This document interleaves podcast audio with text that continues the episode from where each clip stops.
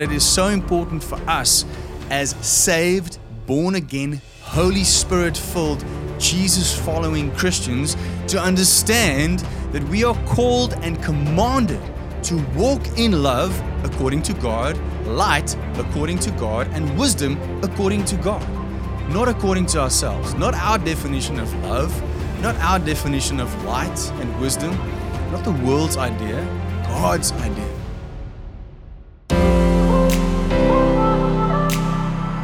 Hello and welcome to the Love Key Church podcast, where we share our church's message of the week. My name is Heinz Winkler, and together with my wife, children, and our leadership team, we host Love Key Church here in Somerset West, online, and on this podcast. It is our mission to help you to encounter God, align with His purposes, reign in life, and help others to do the same. We trust that you will find this message empowering, encouraging, and inspiring please share it with your friends and family and write a review for us. And a huge thank you goes out to those who have already done so. May you be thoroughly blessed as you listen to this message. I'm so excited for what God wants to share with us today. We're going to talk about our last two foundations, that is part of our foundations series. Those of you who have been um, with us for a while now, you'll know that we started a foundation series a while ago and we talked about repentance, salvation, and we went into faith. And then we spoke about lordship and obedience.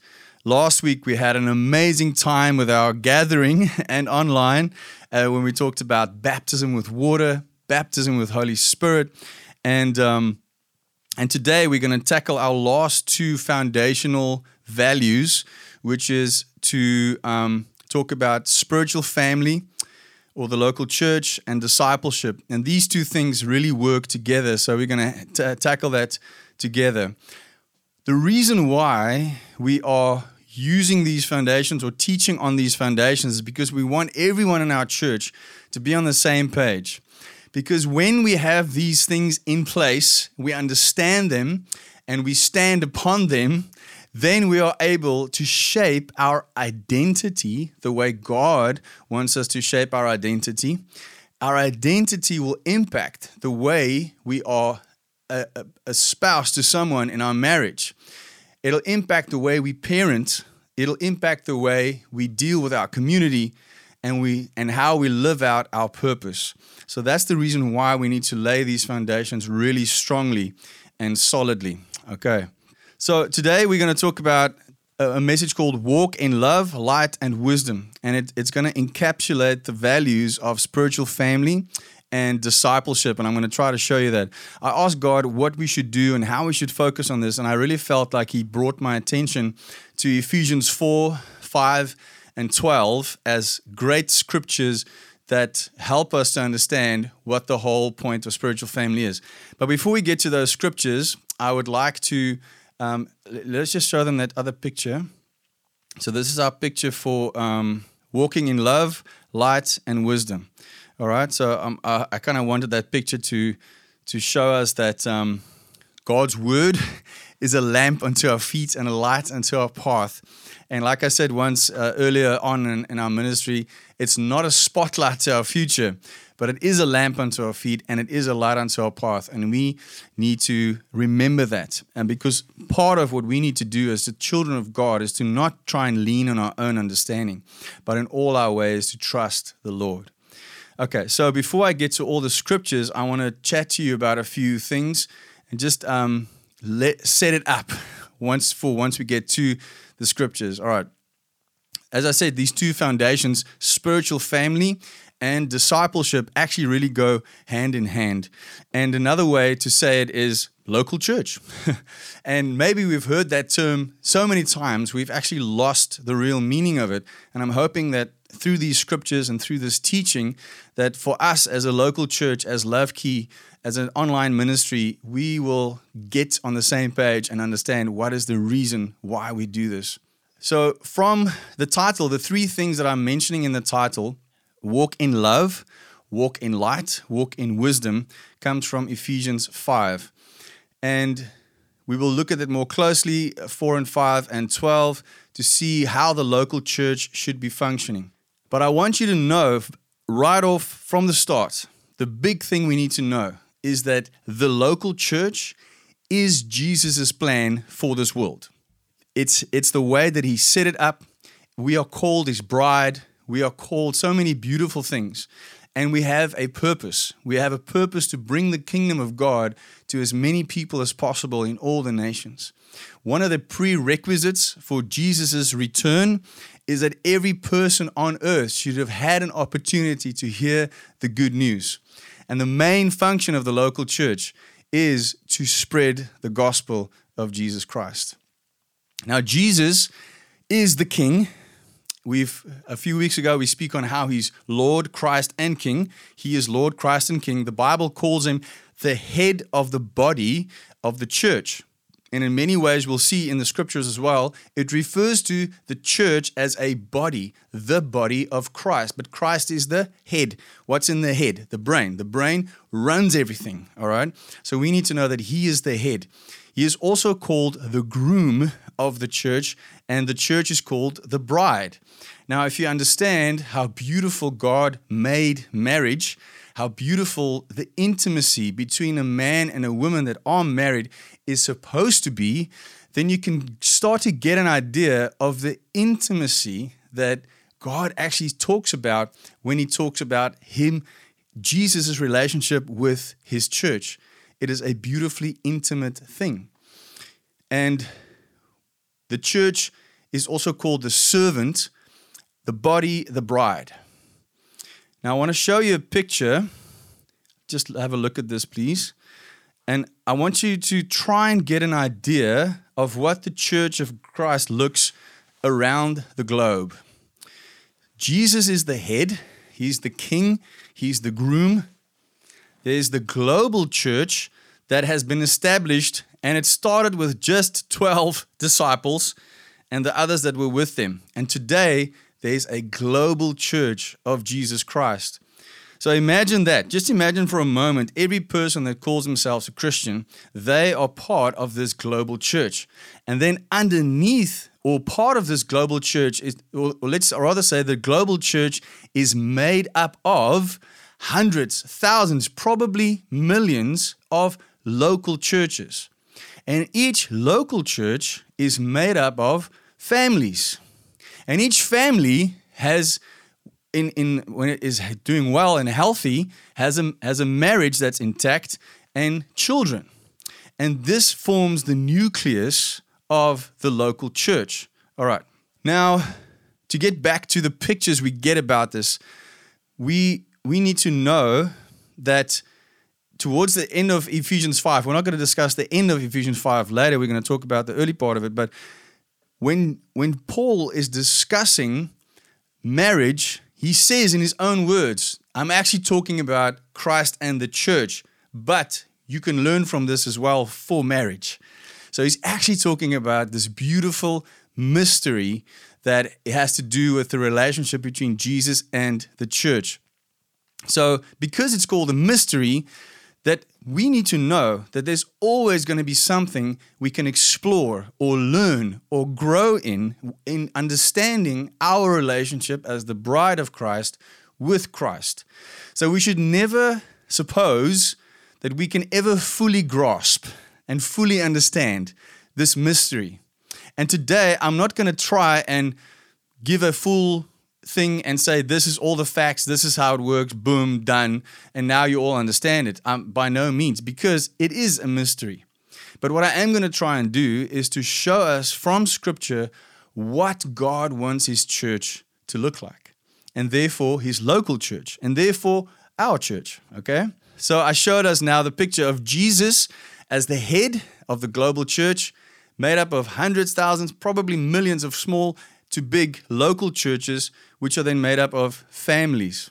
Each local church obviously has a bunch of individual people that come to the congregation. All right, so you've seen uh, whatever church you may have come from, grew up in, maybe you visited some churches. If you've come to our church, you know there's people that come and sit and listen and learn and worship. And it's a bunch of individuals if you just look at them that way. And this is the reason for the church is people, people of God either people that don't know him or that do know Him and are growing in Him, or have gone a really long time with God and they just want to still mature, still grow. All these people are in the church, all these individuals. But each individual normally comes from some kind of family. They are either a part of a family or they come from a family. Now, I know it's not everyone's situation is that simple or that clear, but I'm talking in general. Families are the nucleus of society. And each local church, each marriage is, sorry, the nucleus of society and the local church. And then each marriage is the cornerstone of each family. And each man is the head of each home, and his wife his helper. So I, I want you to see this picture as well Jesus, church, marriage, family, individuals. All right? Why am I saying that? Because I think it's important for us to understand the order of God's kingdom. Now, let's get to the point of the church, the point of a local life giving church. You've heard me say this many times. Why does the local church exist? It should be the following a life giving church should get lost people saved. Amen? That's evangelism. It should get saved people, now that they are saved and they become part of the local church, there is a process of sanctification, a process of healing that needs to take place. That falls under teaching and pastoral. Then we need to help those people that are healed from their past hurts, the past that they come from, the past that they were saved from. They need to now discover who they are in Christ and what their calling is. Here we have the prophetic and the apostolic and of course the pastoral playing a role. And then those people who now understand I am free in Jesus, I know who I am, and I know why I'm here, they need to be sent out into service in the church with their spiritual gift uh, or their natural gift or both, and also into their vocation. And this is where apostolic leadership, especially, plays a very powerful role along with the prophetic. The way that we say this, that I just said at Love Key Church, is that we, Love Key Church, is a local expression of a part of the body of Christ with a specific focus and calling in the broader church of Jesus. We have a mission to create a place, opportunity, and atmosphere where people can encounter God, align with His purposes, and reign in life and help others to do the same. Now, remember the first one help lost people get saved, save people healed, heal people, discover their callings, and step into those callings. All right? Now, if you encounter God and you are not saved, and it's a real encounter, you should be in that moment and, and, and realize I need God and become saved. If you have backslidden and you encounter God, you should come back to God if you have been walking with Him for a long time, you love Him, you walk closely with Him, and you have an encounter, you just go deeper. So, for all those phases that we go through, having an encounter is always the most important thing. Through His Word, through worship, through prayer, through quiet time, we can encounter Him. Amen. And then, if when we encounter Him, then we should want to align with His purposes. Now, what does that mean? It means His will, His word. It means to be obedient. We now say that my old man is dead. I now want to align with God and His will, His will for for his church, his kingdom, and also his will for me as an individual. Why did he make me? Who am I? Why am I here? What is my message and to whom is my message? If I really want to know the answers to those questions, I need to ask God. And I need to be a part of a local church through leadership where God can speak to me because God works through people.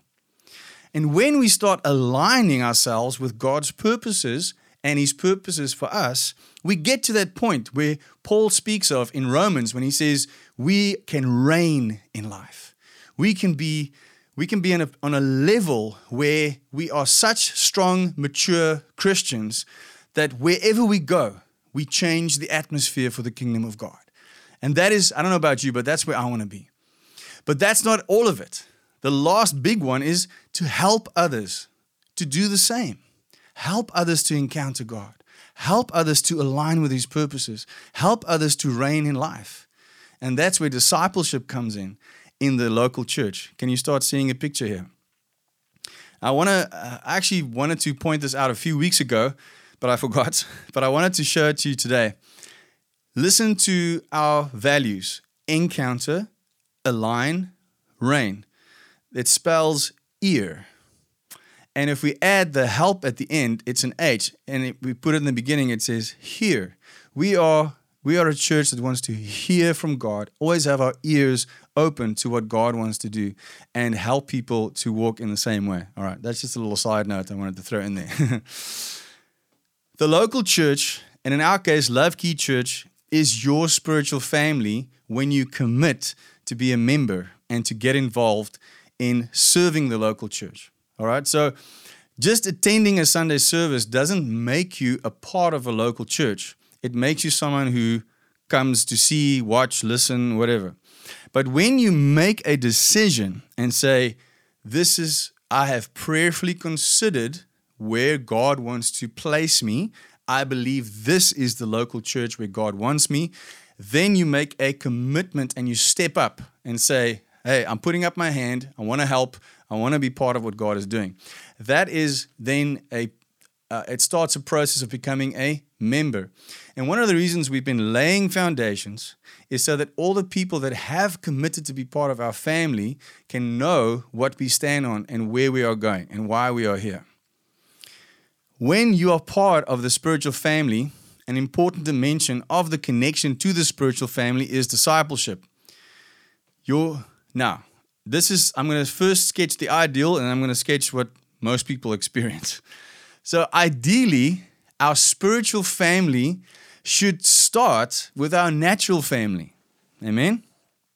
And, and I believe God's plan for, um, for people was that your natural family, where you start out, would be also the start of your spiritual family. It should originate from your natural family who is part of a life giving local church, in other words, a spiritual family. Part of this ideal is that the husband and father understands and fulfill, fulfills his role as king, priest, and prophet of the home by loving and leading well his wife and kids. And he is therefore the first stop and the main influence in his wife and children's lives. He is the main discipler. I believe that is God's plan for families and for people. That our home, where we are, where we grow up in, is the first point of contact with God, with the church, with spiritual family. Alongside the husband and father, the local church leaders, uh, his peers, and the younger leaders will all in some way also lead, impact, and influence his wife and his children. But his role remains central as it is by God's design. If you've ever heard of a mission called The World Needs a Father, you will also hear these kinds of values come out that the role of men, the role of fathers, is to bring heaven home. We are supposed to set the tone, the spiritual tone in our homes. But, or let's use a fancy word for but. However, we know that for many people, this ideal that I just described is unfortunately not the reality. Extreme examples can include a totally unsafe home environment, and for many reasons. Uh, it can be from physical or emotional abuse or a form of neglect or whatever it may be. It could also be that the family does go. So there's one extreme where there's total neglect. It's like, you know, socially, it, it's a really bad situation. And the, then there's the other situation where you grow up in a home that, you know, the, the family goes to church, but it's not a life giving church. It's, with respect, more like a life sucking church, which happens in many situations, unfortunately, that no one in the house wants to go to, but they are forced to go out of some religious tradition rather than a place of salvation, healthy conviction, and relationships with the people in the church. So it's more of a tradition, it's more of a going through the motions kind of thing. Or it could be that you come from a fairly balanced situation, but you know there must be more. And that can happen in a life giving local church. All right.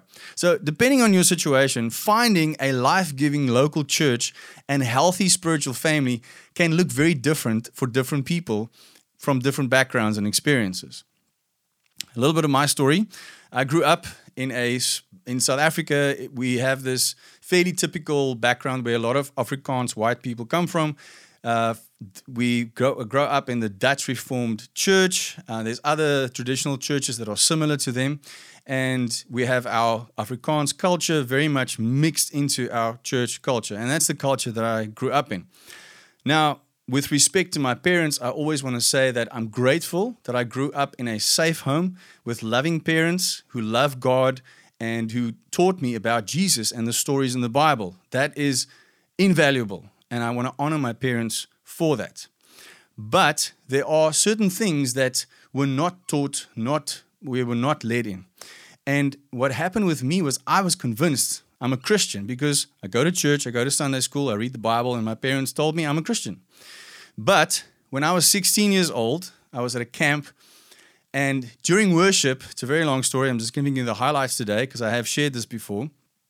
But during worship, I had an encounter with the living God that completely wrecked me and changed my life forever. And I realized that I knew some facts about this Jesus, but I didn't know him personally.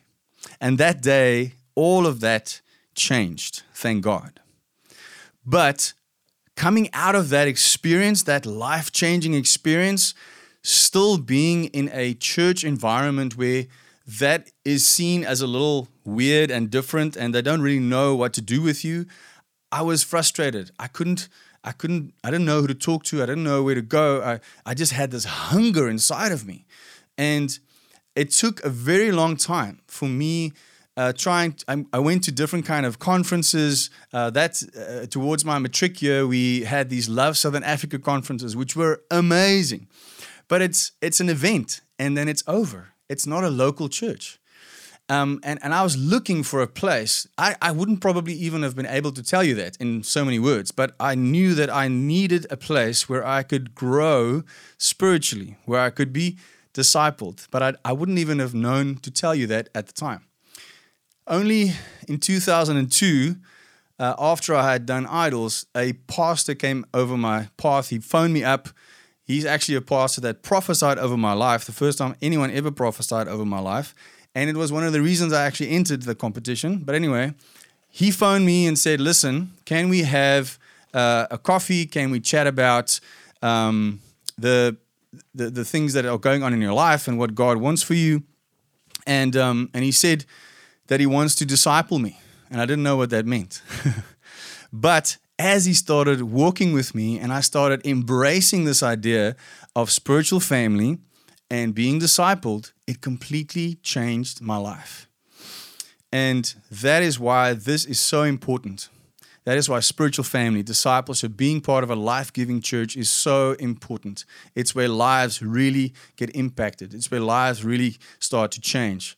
Because we can live from event to event or moment to moment, or we can not focus on that as a main thing, but focus on the main thing of continually growing through relationship in God.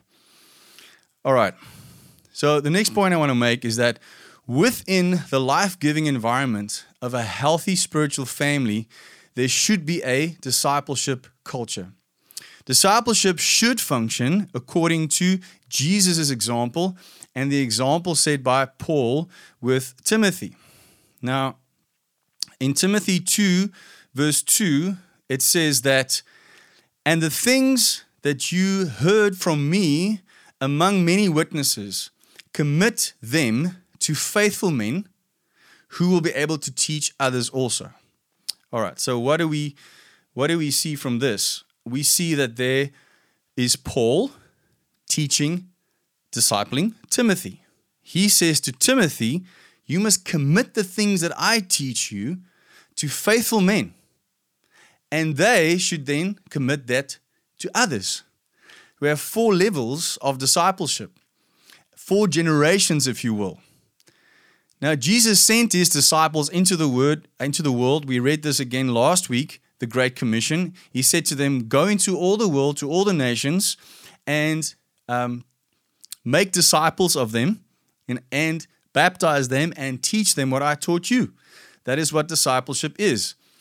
And all of this happens through the context of a local church. We see what happened in Acts. After the baptism of the Holy Spirit, they would preach, and then communities would form, little home churches, and they would then go out and reach more people and create more home churches. And this is how the Church of Christ started out. Okay, so that was kind of a setup, just putting the things in perspective for us.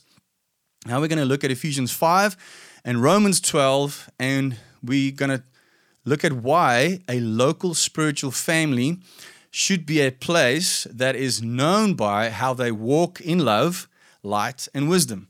And how the main thing we should see in a life giving church is constant transformation of people who then help others to transform as well. Okay, are you ready? Let's do this. All right, before I get into the scriptures, I, am gonna I want you to, to hear these values or characteristics of a local church and then try to um, connect them with the scriptures as we read them. So I was thinking, praying about what are the things that we should be known by or that should be part of who we are as a local church. Number one, love God, love people. That is the greatest commandment according to Jesus to love God with all our heart, mind, soul, and strength, and to love people as we love ourselves. That should be the foundation. Love, loving God's way, loving God and loving people God's way. If you go back a couple of weeks, you, you'll hear the sermon about love and how God defines love. It's not the way the world defines love. It is sacrificially serving and laying down your life. That is the kind of love we talk about. Second thing we should always be doing is always evangelizing, always telling people about the good news of Jesus Christ and inviting them into the kingdom of God. We should always be teaching the word of God, rightfully dividing the word of truth to people. We should always be pastoring the flock, the people, counseling, helping, guiding. We should be training up leaders who can train up more leaders. That is what discipleship is. Um, number six, we should pursue, establish, and maintain unity. That's one of the reasons that the song I sang today at the end is It's Time, a song that God laid on my heart about three years ago, a call for unity in the body of Christ. This is very important value and it's biblical. And number seven, reach and impact our local community. First priority being our members and our second priority being those that are outside of the church but in desperate need of help. We need to focus on both. All right, so those are the seven things love God, love people, always evangelize, always teach the word of God, pastor the flock, train up leaders, pursue and establish and maintain unity, reach and impact the local community. All right, and how should this happen? How do these seven things happen? It should happen through Sunday services, connect groups, and general fellowship with our fellow churchgoers and one on one discipleship. This is where these things should take place. All right, so now finally, I get to the scriptures. We're going to jump into Ephesians 4 from verse 1 to 7. Hope everyone's still doing well. Uh, I see the comments. Thank you for those. I will see if I can get time at the end to, to read some of them. All right. So here we have Paul talking to the church in, Ephesus, and he's saying to them, I, therefore, the prisoner of the Lord, beseech you. That's a strong word. You'll see the same word in Romans 12. I beseech you to walk worthy of the calling with which you were called. Please note that word walk. It's from our title, and you'll also see it um, in Ephesians 5. All right? With all lowliness and gentleness, with long suffering, bearing with one another in love. Bearing with one another in love. Endeavoring to keep the unity of the Spirit of the bond of peace. There is one body and one Spirit, just as you were called into one hope of your calling, one Lord, one faith, one baptism, one God and Father of all, who is above all and through all and in you all. God is in you all. And verse 7 says, But to each of us grace was given according to the measure of Christ's gift. I added that verse in there because it is it shows us that each member of the local church has something to offer, has a role to play in the kingdom of God. All right, then we're going to pick it up in verse 11.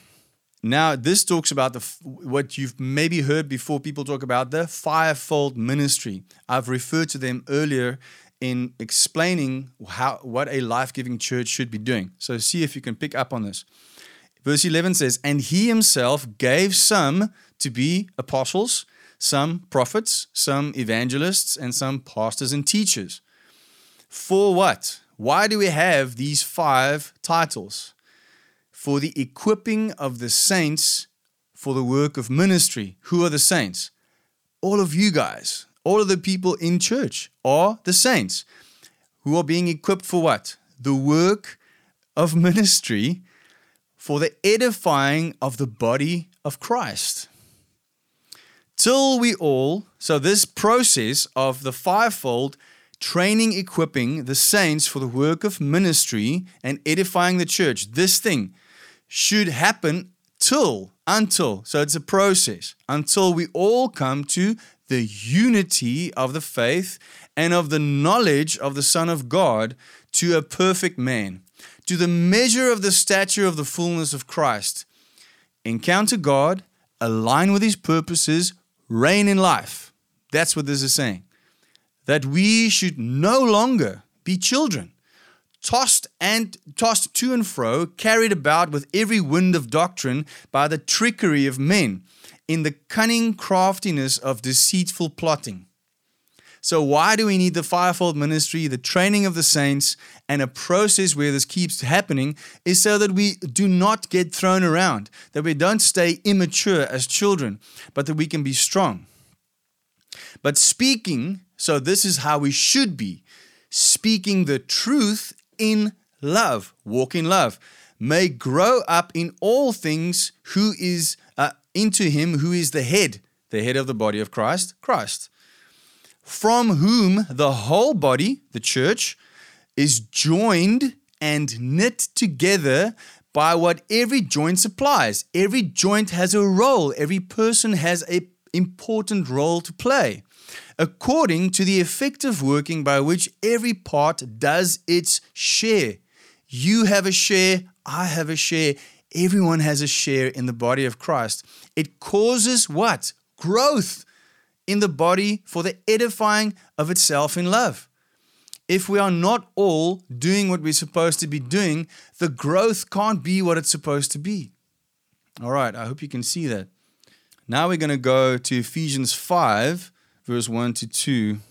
Therefore, be imitators of God as dear children. Now, this is where our title comes from, is from Ephesians 5. Therefore, be imitators of God as dear children, and walk in love, as Christ also has loved us and given himself for us, an offering and a sacrifice to God for a sweet smelling aroma.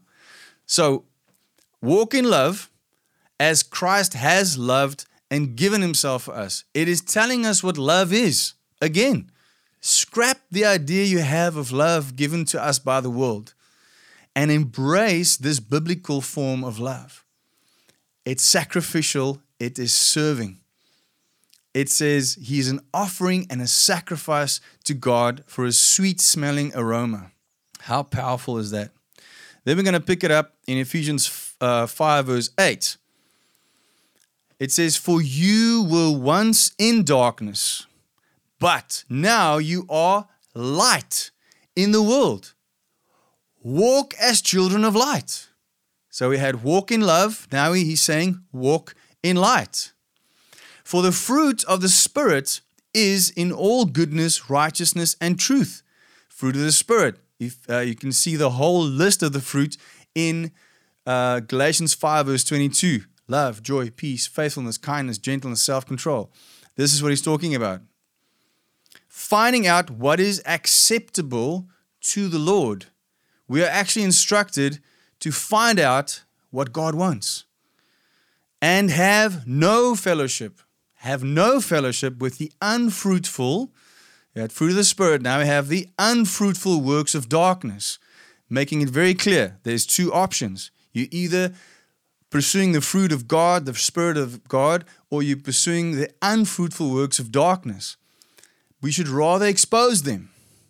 For it is shameful even to speak of those things which are done by them in secret. But all things that are exposed are made manifest by the light. For whatever makes manifest is light. Therefore, he says, Awake, you who sleep, arise from the dead, and Christ will give you light. There's an Old Testament prophecy that Christ will bring the light.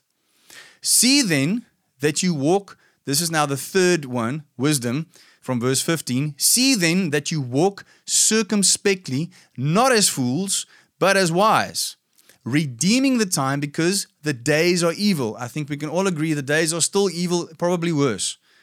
Therefore, do not be unwise. Says, Be wise, do not be unwise, but understand the will of the understand what the will of the Lord is. So, what is wisdom? Understanding the will of the Lord. And what is this saying? It's possible. How many times have you felt, I don't know what God wants? I don't know what His will is? No, no, no. And people talk about this and they get negative. This scripture tells us it's possible. He's actually commanding them do not be unwise, but understand what the will of God is. In other words, it is possible to understand the will of God. And do not be drunk with wine. This was actually our worship scripture last week. Do not be drunk with wine, in which is dissipation, but be filled with the Spirit be baptized with the Spirit of God. And then speak to another, one another in church, in community. We speak to one another in psalms and hymns and spiritual song, singing and making melody in our hearts to the Lord. This is what community church life should look like. Giving thanks always for all things to God the Father in the name of our Lord Jesus Christ. This morning I, had I started getting a weird ache in my body and, and I, I had this weird vision thing that was starting to happen. And, and I started thanking God and praising God for this discomfort and this weird thing happening in my mind. And I had my wife pray with me. And just before I started the service, the, the vision thing went away, and this is already feeling better. There's power in praise, there's power in thankfulness. Why? Because we are being obedient to the word of God. Thank always for all things. Not thank sometimes for some things when it's convenient and you feel thankful. Thank always for all things to God the Father in the name of our Lord Jesus Christ. Submitting, listen to this, submitting to one another in the fear of God.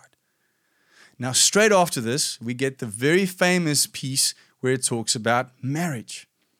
But do you see in this last verse, verse 21, it talks about submitting to one another. Just after this, it says, Wives, submit to your husbands, to your own husband. But here it says, submit to one another. So even before we think about marriage, we must know that in the local church, in our spiritual family, we need to have an attitude of submish, submitting to one another. How do you submit to someone else? You humble yourself you serve, you give sacrificially. That is what love really is. And that is what we should see in our local church. Last big piece of scripture is from Romans 12, from verse 1. I beseech you, do you see the same wording as in Ephesians 4? I beseech you, therefore, brethren, by the mercies of God, that you present your bodies a living sacrifice. A what now? A living sacrifice. What is a sacrifice? It's something that you burn on the altar. It is dead and then it burns and it's gone.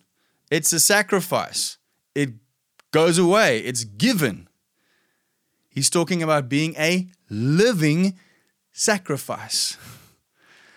Holy, acceptable to God, listen to this, which is our reasonable service.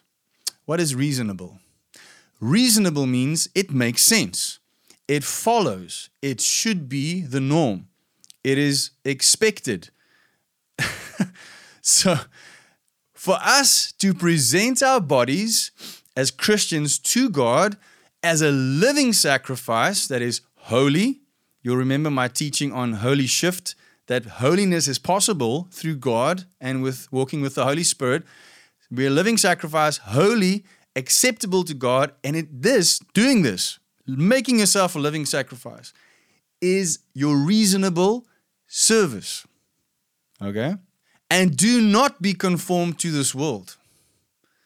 Guys, we are living in times where I think the church and God's a uh, word and the values that we believe in are going to come more and more under attack. We cannot allow the values of this world to influence our values, to become our values. We have to stand on the word of God and we have to trust the word of God that that is the truth. And we cannot sway from that. Because the world will come with all kinds of arguments and reasonings and whatever. The wisdom of man philosophies. We sang, sung that in that song. Those things cannot build our lives, only the Word of God. So do not be conformed to the Word of God, to the world. Do not be conformed to the world, sorry. But, so do not be conformed. Don't align yourself with the world, but be transformed by the renewing of your mind, changing the way you think. Do you remember the teaching on repentance? What is repenting? changing the way you think. You were thinking and doing one way, you turn away from that, turn to God, and do things His way. That is what repentance is. Why should we do this? That you may prove what is that good and acceptable and perfect will of God. Once again, we see the will of God playing a role here. For I say, through the grace given to me, to everyone who is among you, not to think of himself more highly than he ought to think, but to think soberly as God has dealt to each one a measure of faith. This is not saying that you not, should not think anything of yourself. It says you should not think more of yourself than you ought to. God has told us how precious we are to Him, each and every one of us. But we cannot allow pride to come into the way, to come into our hearts and cause division or issues with our local church people. This is why he's saying that. Do not think more highly of yourself. For as we have, once again, now we come back to the body of Christ. He's setting this all up. He's beseeching us to be living sacrifices, to not think of ourselves more than we ought to, because we have many members in one body, but all the members do not have the same function. So we, being many, are one body in Christ and individually members of one another. We are connected. We are one in Christ having then gifts according to the grace that is given to us. There's a grace from God for each person to receive certain gifts. Let us use them. you have gifts given to you by the grace of God, use them. If prophecy, let us prophesy in proportion to our faith. Or ministry, let us use it in our ministering. He who teaches is teaching. He who exhorts is uh, in exhortation. He who gives with liberality, he who leads with diligence, he who shows mercy with cheerfulness. Let love be without hypocrisy. Remember the first thing I said about the seven? We must love God, love people. This love should be without hypocrisy. It should not be double minded, it should have integrity, it should be solid. Abhor what is evil. That is a very strong word to say we need to hate sin. We need to hate those things that are not of God because we need to almost declare war on it. We need to abhor evil and cling to what is good. Do you see the strong language here that Paul has given the church? We need to be kindly affectionate, kindly affectionate to one another with brotherly love, in honor, giving preference to one another. Do not think more of yourself than you should. Give preference to one another. Be kindly affectionate to one another Imagine if every local Christian church in the world was living this out fully. People would be flocking to church, not lacking in diligence, fervent in spirit, serving the Lord, rejoicing in hope, patient in tribulation, continuing steadfastly in prayer, continually steadfastly in prayer. Prayer is so powerful. See that one before patient in tribulation. The whole world is in tribulation. And then on top of that, each and every one of us is facing some kind of trial, some kind of tribulation. We need to be patient. We need to rejoice in hope. We need to distribute to the needs of the saints, given to hospitality. We need to help those in our church that need help. We need to have a heart of giving, a generous heart. It's very important for the running of the local church. We need to bless those who persecute us, bless them and do not curse them.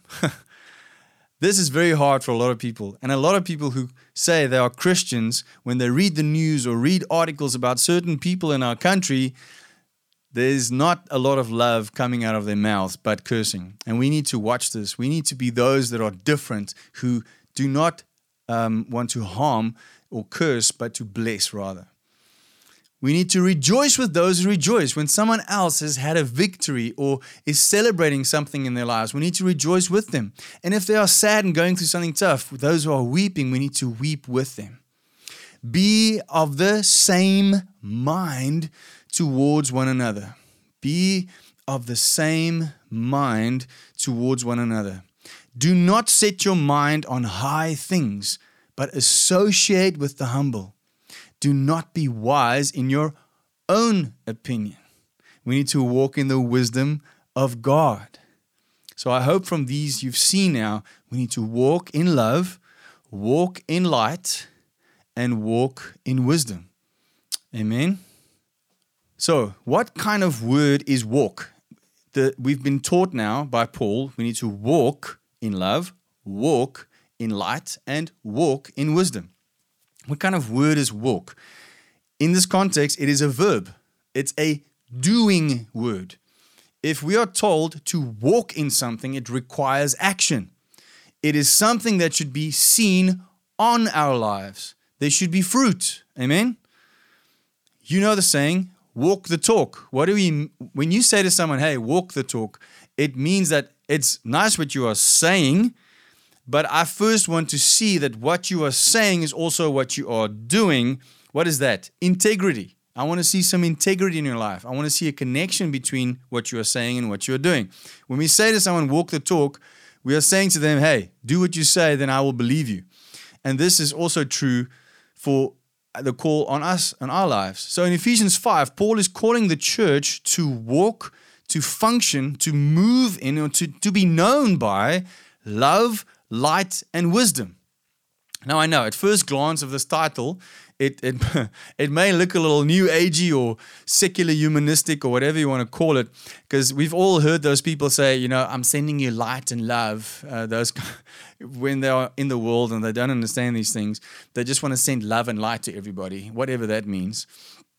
But in this context, we see that it is so important for us as saved, born again, Holy Spirit filled Jesus following Christians to understand that we are called and commanded to walk in love according to God, light according to God, and wisdom according to God. Not according to ourselves, not our definition of love, not our definition of light and wisdom, not the world's idea, God's idea. Why? Why should we do this?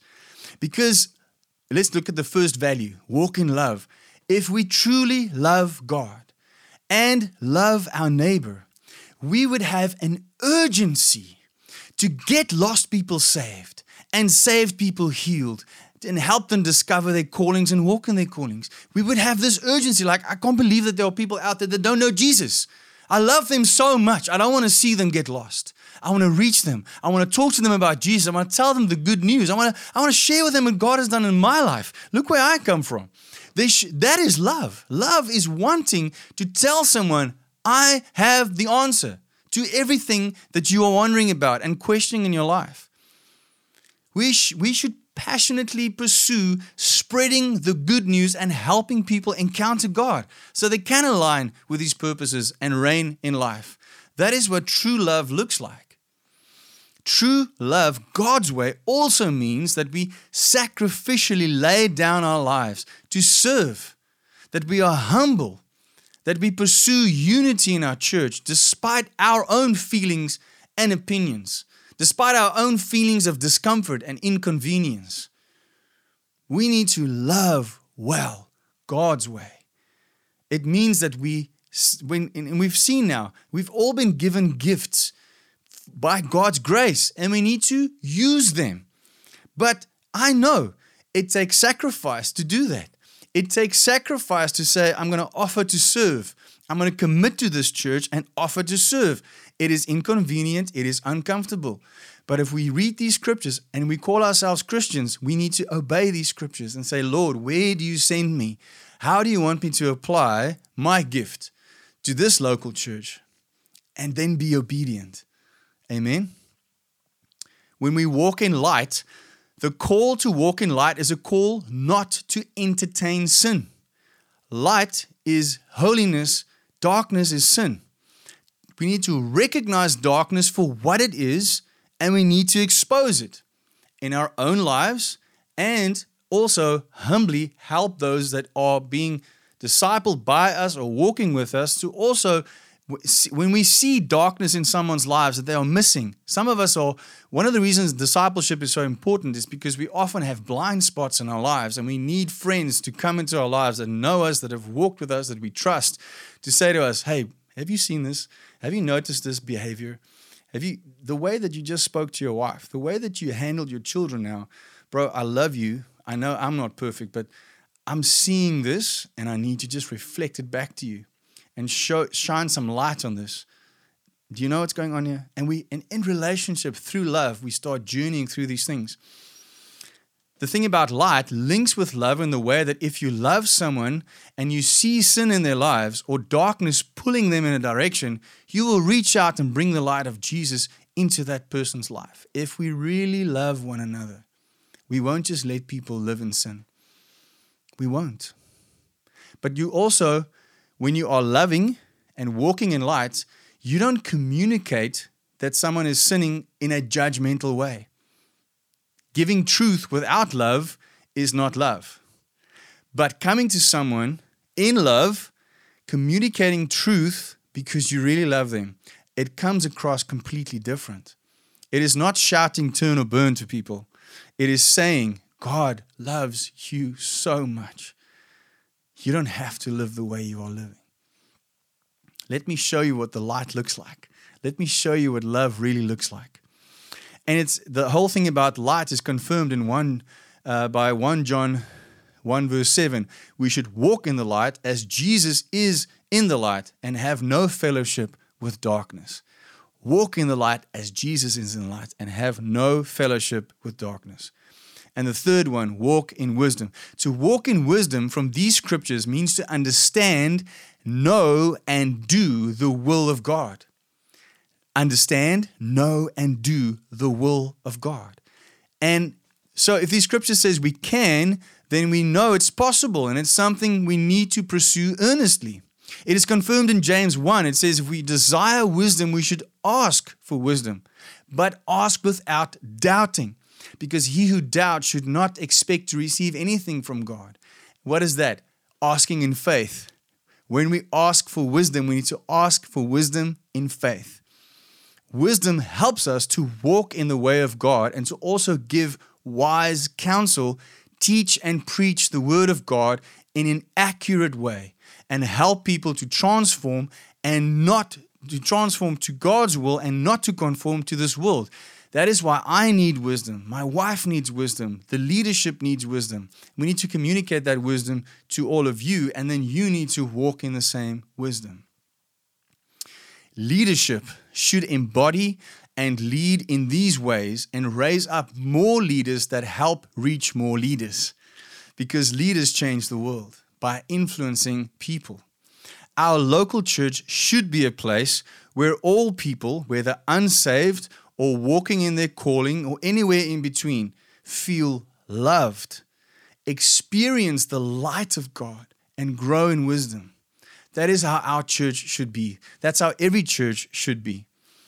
This love, light, and wisdom should be what marks our spiritual family and the way we do discipleship. It is what should be picked up in our connect groups. It is what should be in the atmosphere when we have a braai together. It is what should be marked by our Sunday services. Today, I'm not just preaching a message on these subjects, I'm doing some vision casting with you for Love Key Church. And I'm inviting you to be a part of it, to walk in love, to walk in light, and to walk in wisdom in the wisdom of God. Yes, on Sundays and connect groups and when you have a one-on-one session with someone, but also in your marriage, in your family, in the way you parent your children. You should be your home should be marked by God's love, light, and wisdom. Because home is where church actually starts. Because every family is the nucleus of the church.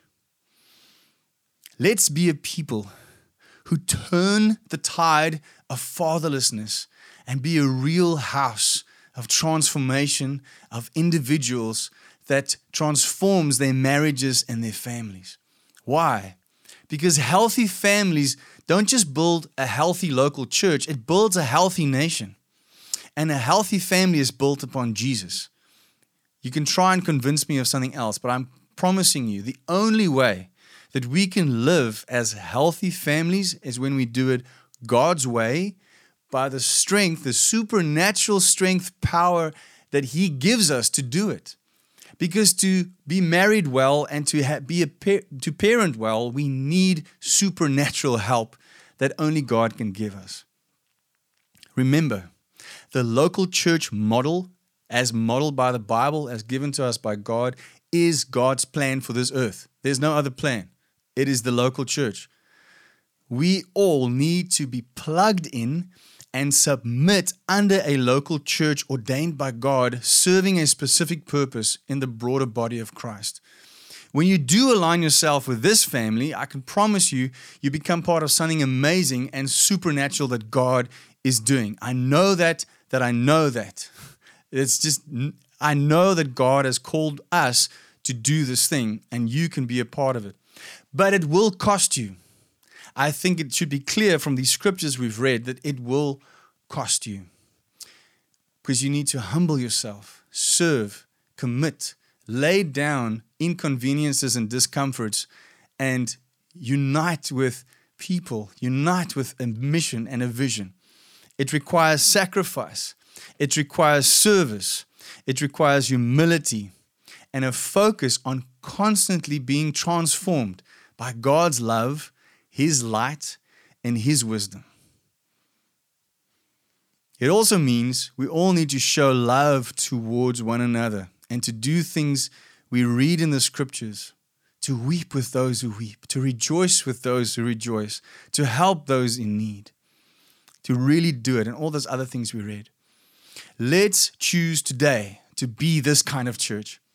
The things we should always be doing, I'm going to remind us again is to love God and love people, to always be evangelizing, to always teach the word of God, to rightly divide the word of God, to pastor the flock, the people, to train up leaders, to pursue and establish and maintain unity, and to reach and impact our local community.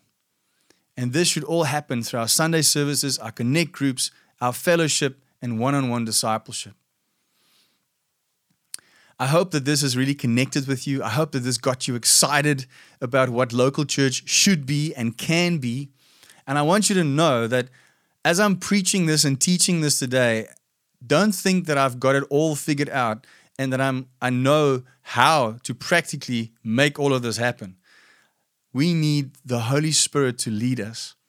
And I need each and every one of you to help us by saying, Yes, here I am, Lord, send me. What should I do?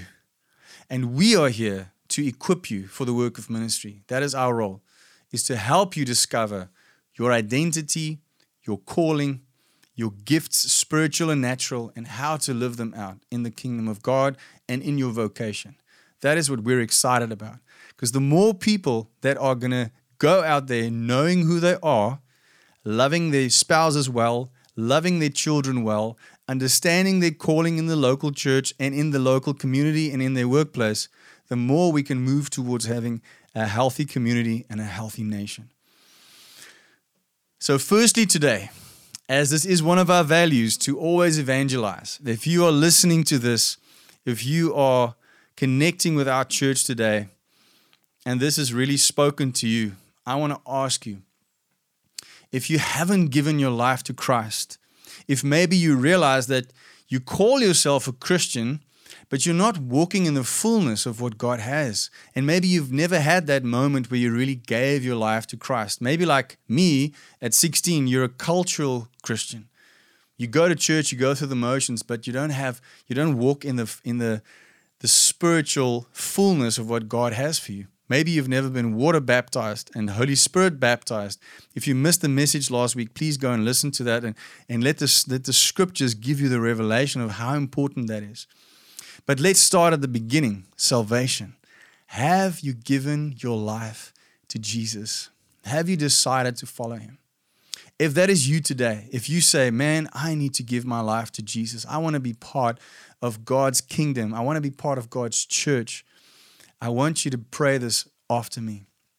Lord Jesus, today I choose to turn away from my old self and to turn to you.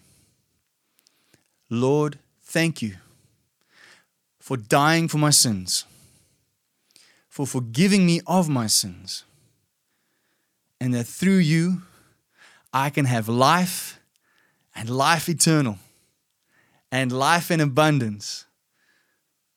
Lord, I make you Lord of my life. And I choose from this day to do your will and to lay my will down. Thank you, Jesus, that from today I'm a child of God and I'm free of sin. In Jesus' name, amen and amen. If you prayed that prayer and you came home, you are part of God's family, please tell us in the comments that just say, I'm home, so that we know and we can maybe chat to you later. If you realize today that you are saved, baptized, but you've never had a revelation of the importance of spiritual family, discipleship, local church, um, I also want you to pray along with me because I, I know, especially in the circumstances we are today, a lot of people think lying in bed and watching a TV of someone preaching is going to church, but it's not. It's not church. I know even now, as we're doing this, um, that could be happening. But it's all about the intention of your heart and the conviction that you walk with. Church is being part of a community of believers who God has called to do something specific in an area. And it's the reason why that is church is because being in relationship with people is challenging. It builds our character, it shapes our mm, person. We, we may get hurt, we may get disappointed, we will work through stuff. All that stuff is part of God building our character. Yes, it can get messy, but that's where God is operating, is in the local church. So maybe today you realize you need to repent from how you see church and local church and commit your life to be part of one. Doesn't have to be ours, but if it's ours, we gladly welcome you. and to, to, to commit and be part of something. So let's do that. Lord Jesus, today I repent of having any thoughts, ideas, and um, convictions about what local church is. Lord, if, if in any way I have misunderstood and been disobedient, I repent. Holy Spirit, help me to know and understand what spiritual family and discipleship really is and to commit to the local church that you show me. Help me, Lord, to discover my natural talents and spiritual gifts and lead me in how I can humbly submit and give to my local church through what you've put in my life. Thank you, Father. In Jesus' name we pray. Amen. A last prayer point as we end off this sermon today. I want to ask every family that's watching together right now, and I want to speak specifically to the, to the husbands and the fathers, men of God, gather your family right now, whether it's just you and your wife, whether you have one child or eight, we have someone in our church with eight children. Grab them, bring them closer together. Today, I want us to do a special prayer as, as men of God over our families. And firstly, I just want to say to you, man of God, God loves you so much.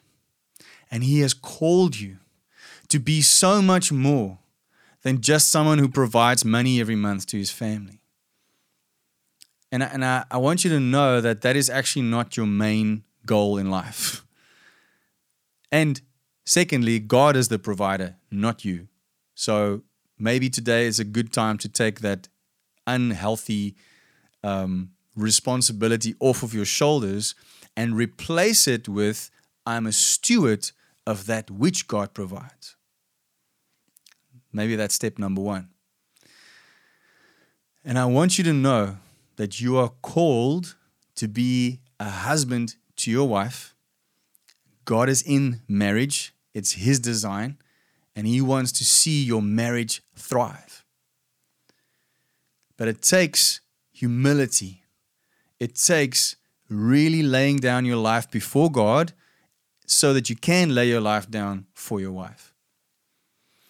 And as a father, I want you to know, and this is something God revealed to me when my first boy was born, that you are your children's first impression of who God is.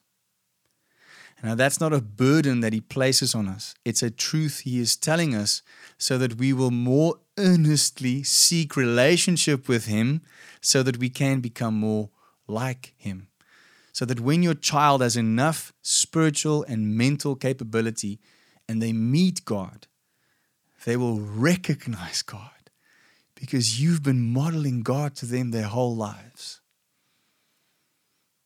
Men of God, this is who you are. This is who you can be. This is what family should look like.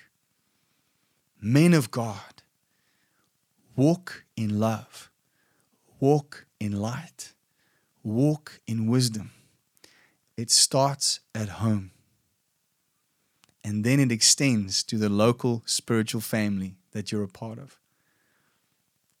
I want to pray for you, and then I want to lead you in a prayer over your family. Lord God, I'm reaching and stretching out my faith today because I wish I was in a place filled with these families but Lord, even through this technology that you've given us right now, I pray, Holy Spirit, that your presence will be felt and experienced in every home, in every family that is listening right now. And specifically the men. Holy Spirit, I want to ask that you target each man's heart, each man's mind, each man's spirit and that right now in this moment, you just overwhelm them with your love, overwhelm them with your light, and overwhelm them with your wisdom. Bless them. Let them feel your presence right now. If they haven't been baptized by you, Holy Spirit, baptize them right now with the fullness that you have for them. Ignite the spiritual gifts in them ignite the natural gifts in them.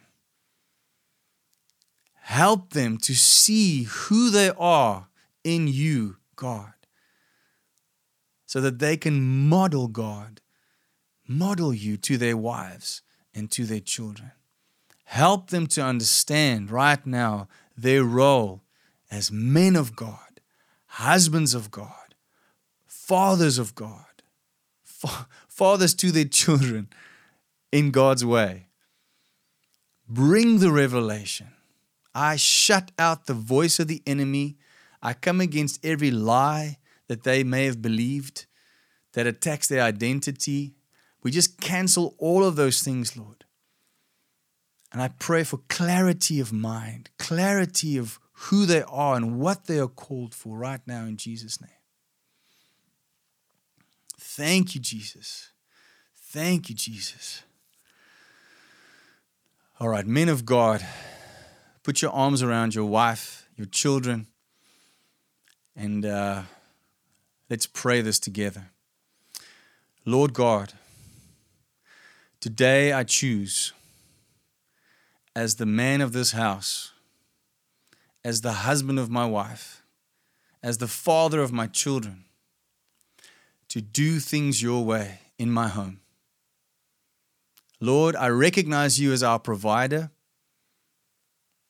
and I lay down every cultural preconceived idea of what I should look like as a provider. And I ask that you redefine how you see me as a steward of what you provide. God, bless my wife. Bless her. Fill her with your love, light, and wisdom. Strengthen her. If she needs healing, heal her. And Lord, bless my marriage. Strengthen my marriage. As the man of this house and as the husband of this wife, I now come against every attack of the enemy launched at my marriage. I cancel every sin. I ask forgiveness for every sin that may have opened a door into my marriage.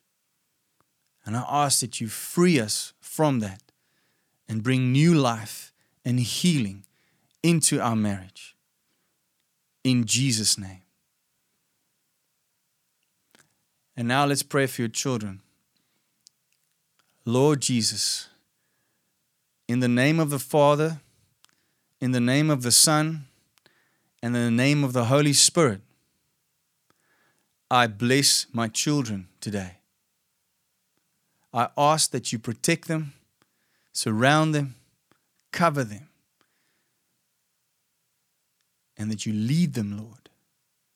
Help them to get to know you and to love you and to live for you in Jesus' name. Thank you, Lord. Thank you, Lord. Lord, I now just pray a blessing and a protection over every household, over every family, over every home that is represented here today. I thank you that you cover them with your love, your mercy, your grace. Lord, if there's anything in any of those homes that is not of you, shine a light, bring freedom, and bring healing in Jesus' name. Let your love shine, let your light shine, let your wisdom shine in each of these homes in the name of Jesus. Amen and amen. Thank you so much for joining us today. Thank you so much for listening to the Love Key Church podcast message of the week. I trust that you had a life changing encounter with God that will help you to align with His purposes so that you can be one step closer to reigning in life. And may you be inspired to share this with others. Have a great week and remember to listen again next week, or you can catch us live online or come visit us in person. May God bless you and keep you, make His face shine upon you, and be gracious to you and your loved ones. God bless you. Bye bye.